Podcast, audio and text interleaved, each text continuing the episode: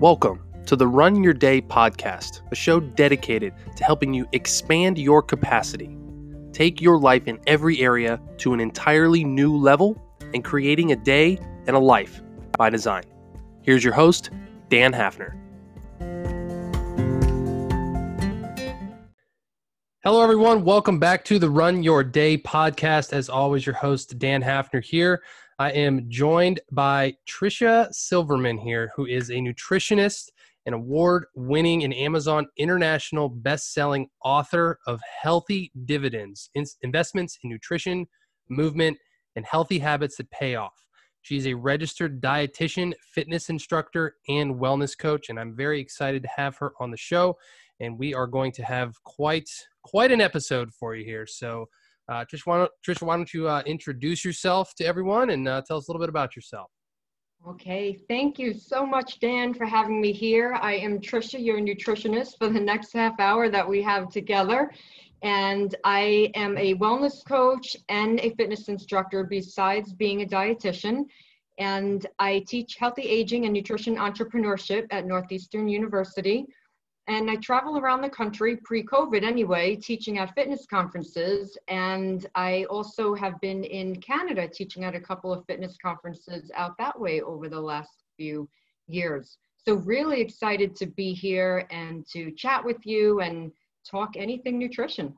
Yeah, I'm excited. My uh, side note: my sister's actually a registered dietitian. Shout out to her. Oh. She's listening to this. So. Uh, oh, yeah. so cool. Yeah, this will be fun. So uh, you mentioned pre-COVID, um, all the different things you know traveling around to that how has that changed for you? You know it was very interesting. I was really scared early on what was going to happen to my business because i'm an entrepreneur. And years ago i decided not to have all my eggs in one basket. And i needed to create many different baskets. And that paid off for me during this time because i have I coach, I work at, a uni, at the university, and I speak at conferences and I speak for employee wellness and I have different client groups. So I got scared in the beginning that, you know, what is all this going to fall apart? But because I had my eggs in, and, I, and the book came out, so that was another kind of basket. And I worked harder than I've ever worked in my life when COVID happened to, so my business didn't fall apart. I was working days, nights, burning the candle at both ends and also working weekends to stay afloat. Wow. And I've been busier than I've ever ever been, and I've I've been fortunate and I'm very grateful for that. But it, it's been a scary time, and a lot of my friends who are in the fitness professional world lost their jobs right away and they're recreating themselves online and and it's so hard so i feel for everyone who has to who's been dealing with that yeah, yeah, for sure. And uh, I mean, that's kind of one of the reasons I wanted to come on. Um, I'm not for what you just said, but because you're, you know, an entrepreneur coach and and fitness coach, which kind of ties in nicely with with this whole theme of the Run Your Day show. But um, let's talk a little bit about um, about your book. It's called Healthy Dividends, right? Yes. Okay. So you know, you say that your you know your book can help people live like a longer life. So what suggestions do you actually include in there um, for living longer? Well, it's it's a great question, and I've looked at through working at Northeastern, teaching the healthy healthy class or healthy core healthy aging course. I've looked at cultures across the world that are known for longevity, like Okinawa, like the Mediterranean region, and there, there's some that are not as well known, like Vilcabamba in Ecuador and Hunza in northern Pakistan and Abkhazia in the former Soviet Union. And these areas have people that live very long lives, but they don't have the cancer and heart disease rates and the diabetes and Alzheimer's that we have in our country. We actually have a longevity culture, also known as a, a blue zone in in the United States, and that's Loma Linda, California. I was lucky to have visited there, but I'm I'm intrigued by people living long lives and when you look at those cultures, one thing they all have in common is eating lots of vegetables. So we want to think about when we make meals, when we eat, are we getting in vegetables and trying to get half of your plate as as vegetables at lunch and dinner. And once you get doing that, if you're not already doing that, that should be where we start. but then think about can you incorporate them into your snacks if you're not doing that already and in abkhazia they actually have salad for breakfast with the cornmeal porridge. And their porridge it's an, another word for like our oatmeal. You know we could have oatmeal in the morning but many people don't think about vegetables for breakfast but it's something we can do and it can be as easy as putting spinach in your smoothie. And you know why not have a salad with your with your breakfast? Or leftover vegetables from dinner or if you're eating eggs you know put some vegetables in there. So vegetables are really key. Another one that's interesting beans. You see beans you know hmm. across all these cultures and beans are certainly food of longevity and they have a lot of micronutrients that fuel your health fuel a healthy mind fuel healthy skin and many people um, just aren't even maybe they're not eating beans at all or just not getting getting enough. So we we do want to get them in. And by beans i mean all kinds of beans. So lentils cannellini beans black beans pigeon peas. And many of my fitness friends like to follow the the paleo way of eating. And i think when people go paleo they clean up their diets. And i'm grateful for that. And if they're eating more fish, great. But we do want to limit the red meat to live a longer life and replace some of the red meat with beans in your diet. So too much red meat is associated with early mortality when you look at large studies and unprocessed meat is um, well processed meat is a little you're worse off than unprocessed meat so if you are going to do red meat do the unprocessed meat move away from the hot dogs and cold cuts and sausages and things like that. But the vegetables key and beans. And then aside from nutrition and there's many more things we can do for for nutrition eating more fruit in your diet um, there's other things that are associated with longevity like having a purpose. That's really key.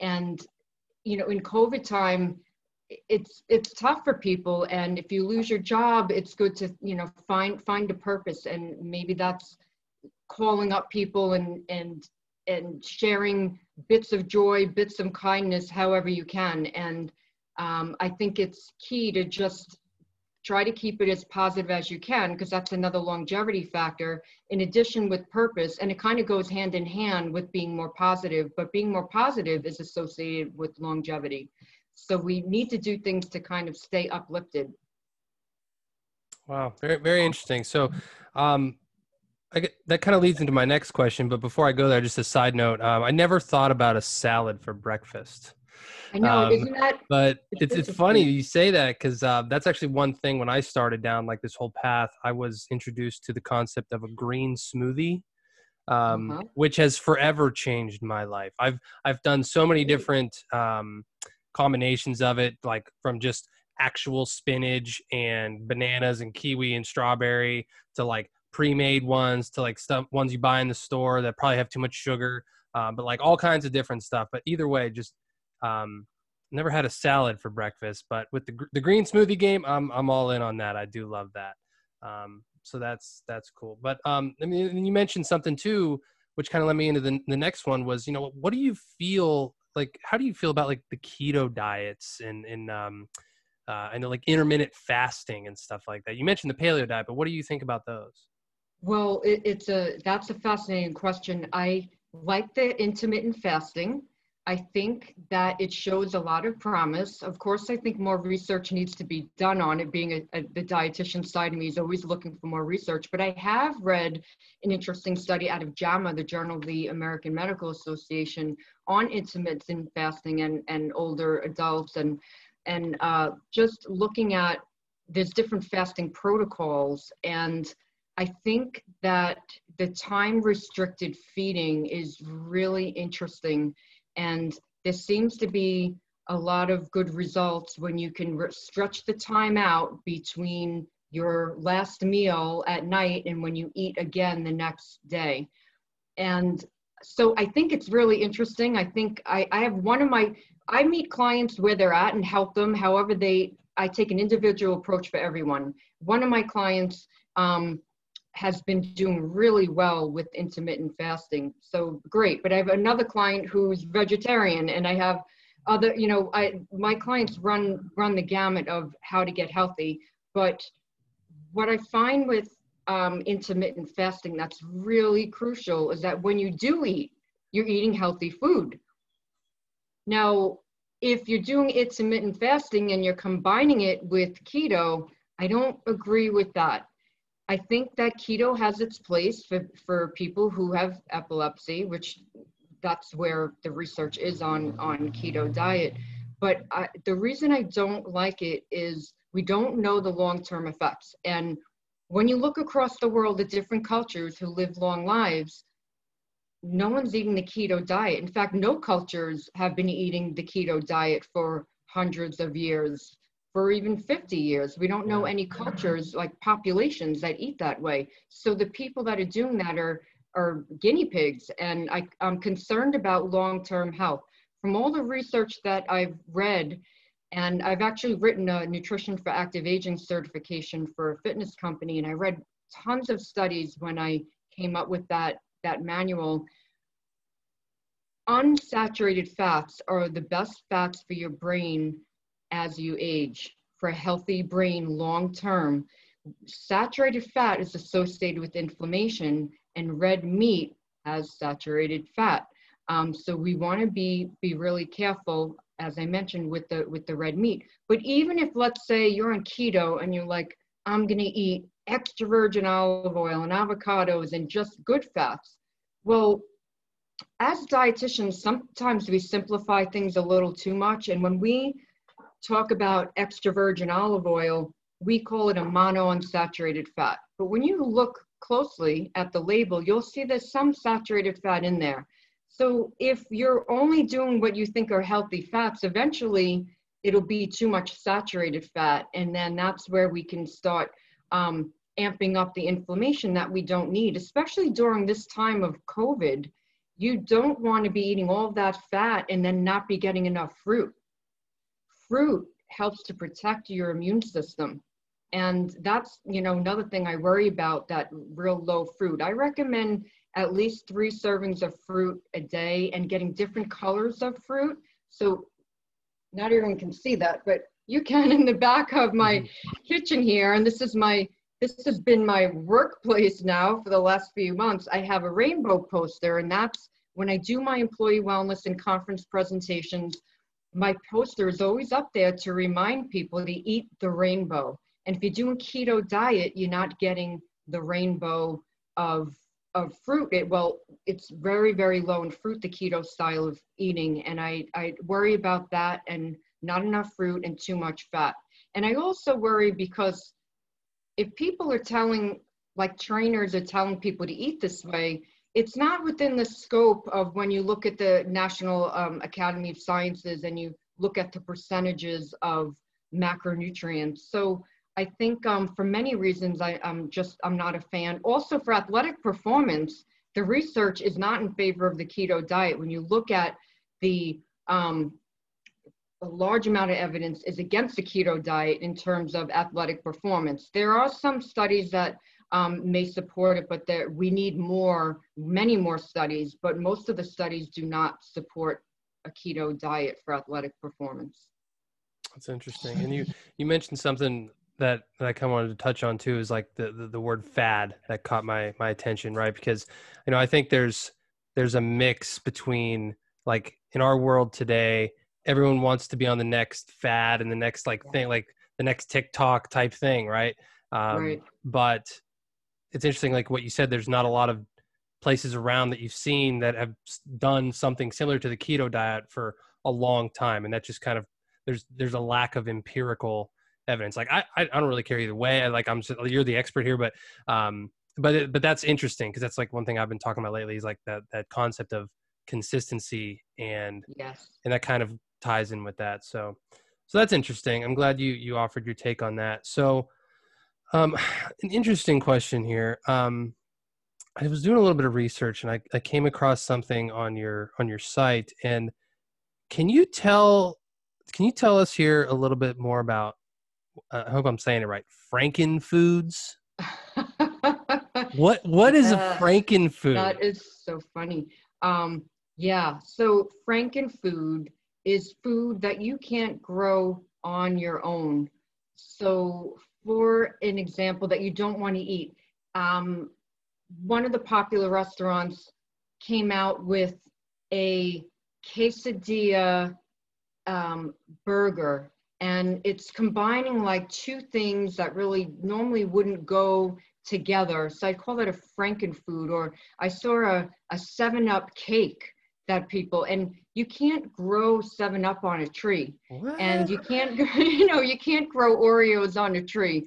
So i call frankenfoods these junky foods that have too much sugar too much salt too much fat and they're foods that we we just can't you don't get them from from nature. You know maybe keebler you can grow a, a, a cookie so i might have to give them that but uh but you know for for the other you know all these other frankenfoods it's just junky food.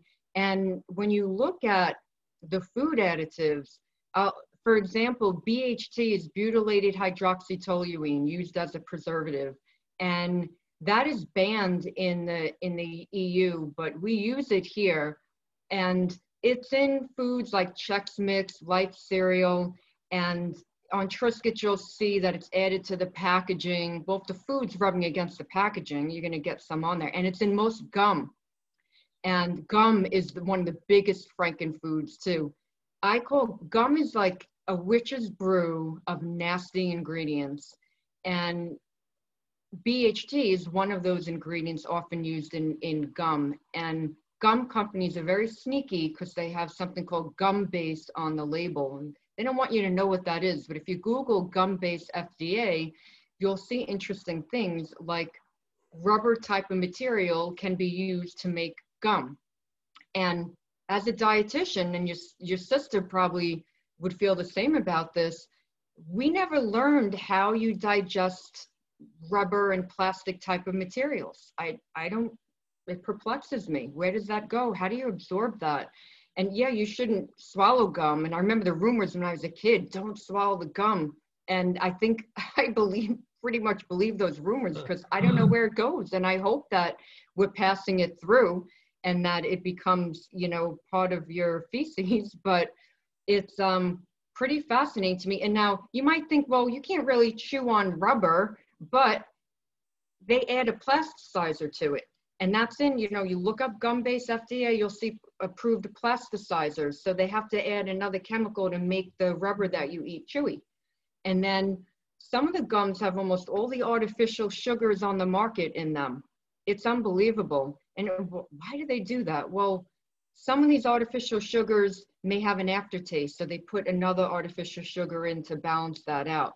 But people don't realize the gums they you know the fancy packaging makes it look good and the cool names of these gums and the cool commercials but people don't really know what they're eating. And in animal studies the diet sugars have been associated with cancer. And in diet soda is another frankenfood um, because where do we harvest that? I don't know. Um, and diet sodas have been linked with heart attack stroke and dementia and it, it, just it's shocking to me that these things are even available on the market. And i used to be a diet soda drinker. I just didn't know like many people just don't know.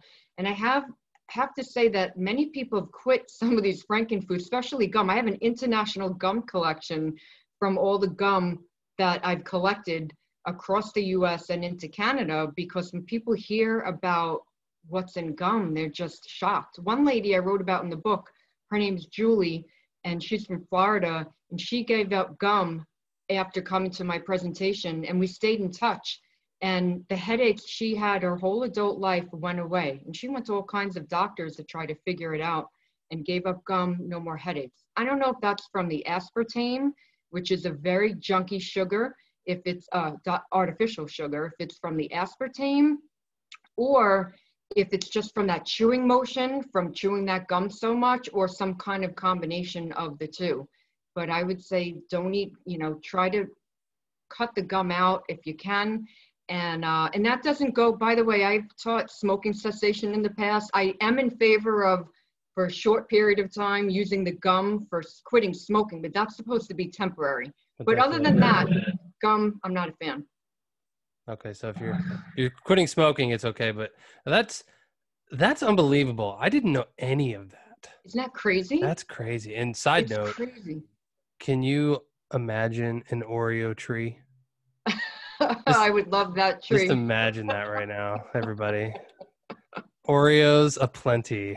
oh, you know, with the genetic engineering and the genetically modified foods, you may see that someday. You really might. That would be something. That would be it something. Would be. So, so um, we got a little bit of time left here. Um, explain to me how, like, how did you get into, like, how does your entrepreneurship coaching, you know, tie into all of this?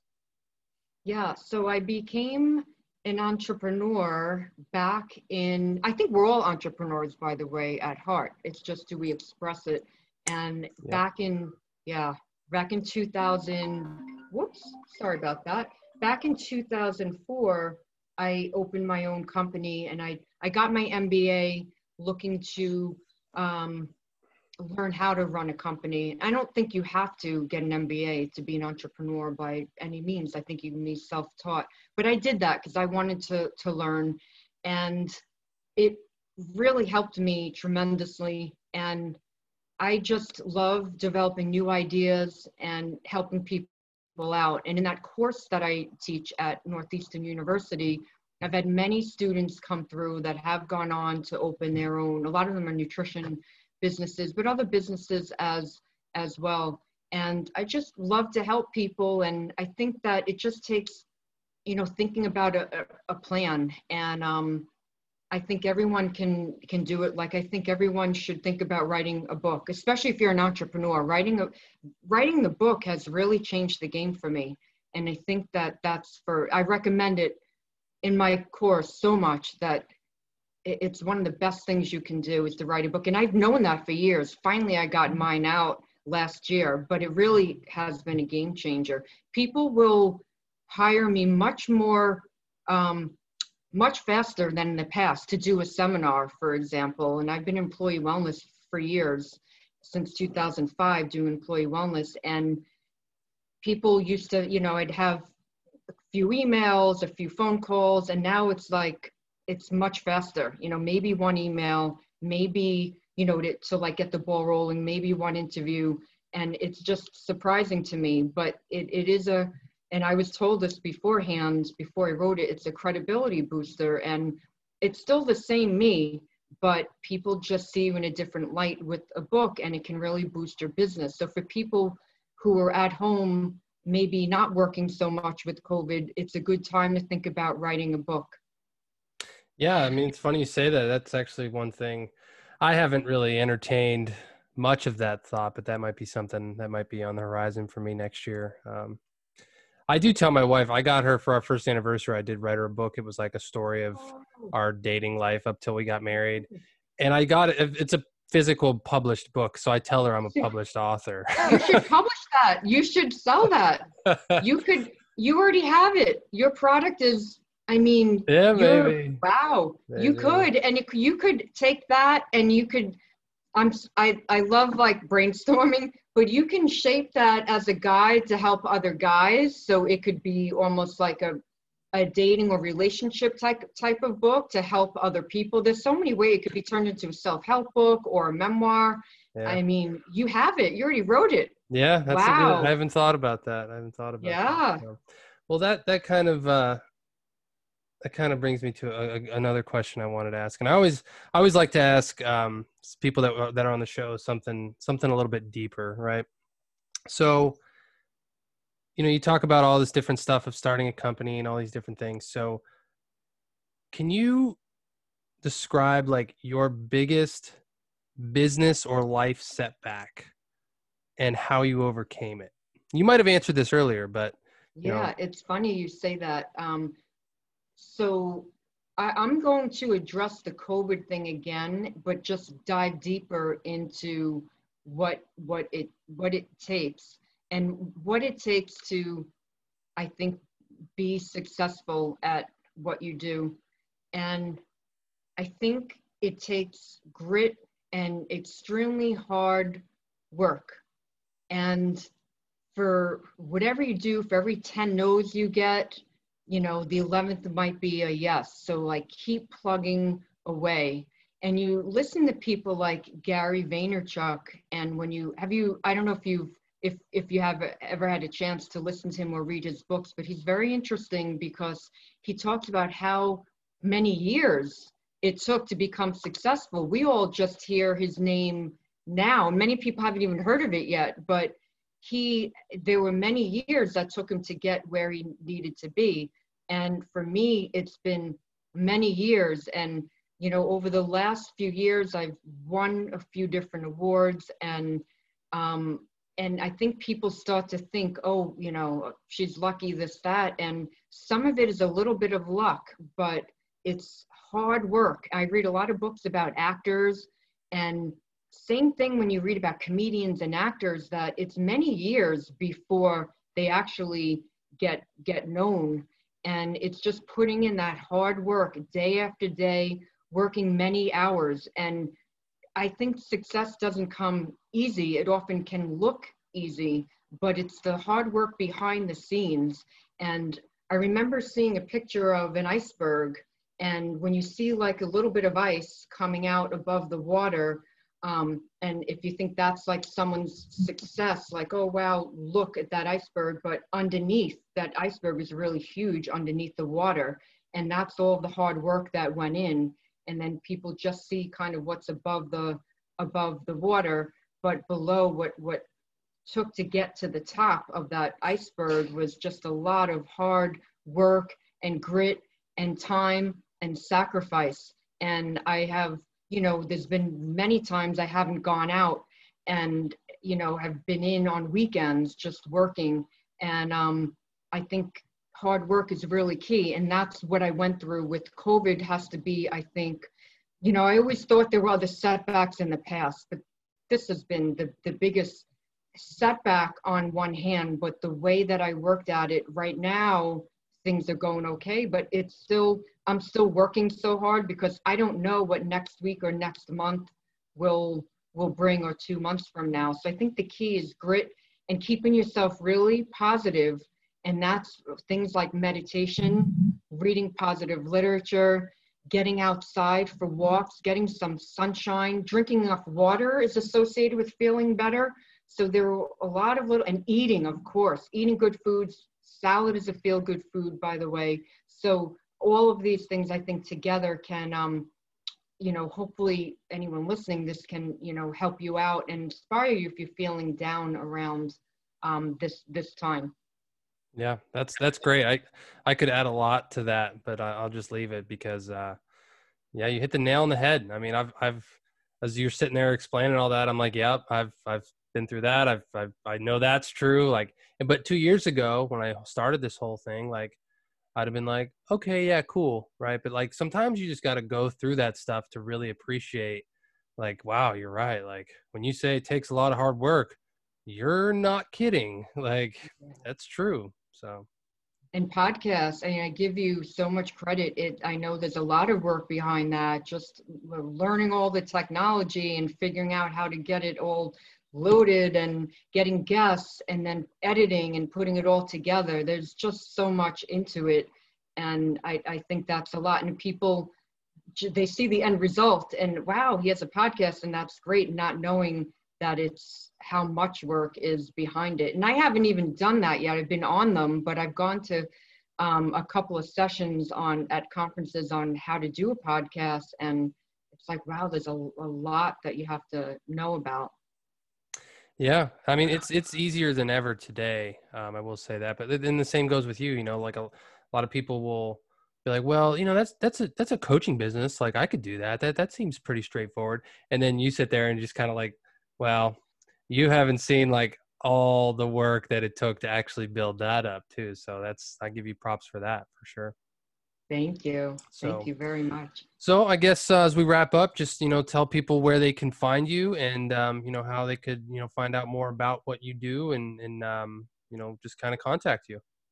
Great, thank you. So I am. Uh, my website is triciasilverman.com, That's T R I C I A S I L V E R M A N dot com. I have a free chapter to my book on that on my website. You can contact me through the website. I'm on social media. I'm on Facebook a lot. I'm on Instagram, LinkedIn, and Twitter. So please join me on social media. And it'd be great to stay in touch with you, Dan. I really appreciate you having me on. I think your show is great.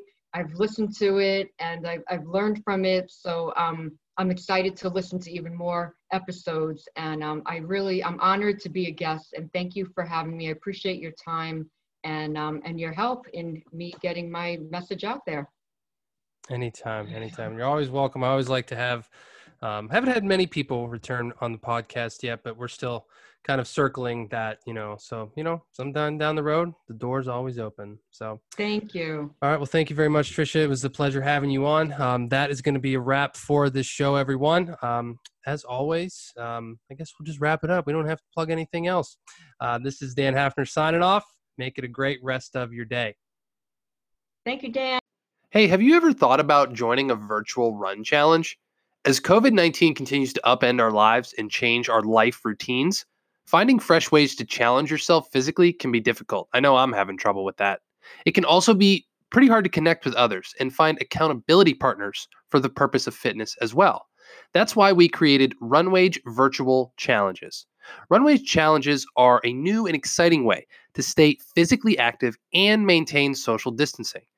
Every challenge takes place 100% online, and you can compete against and engage with runners from all over the world. Best of all, they are the only virtual challenges out there which actually reward participants with real cash. That means you have no excuse for staying inactive during this pandemic. So if you've been looking for a fresh and interesting way to stay active and get your miles in, go to runwageapp.com slash virtual challenges to join me and the diverse community of runners already competing. That's runwageapp.com slash virtual challenges. Can't wait to see you there.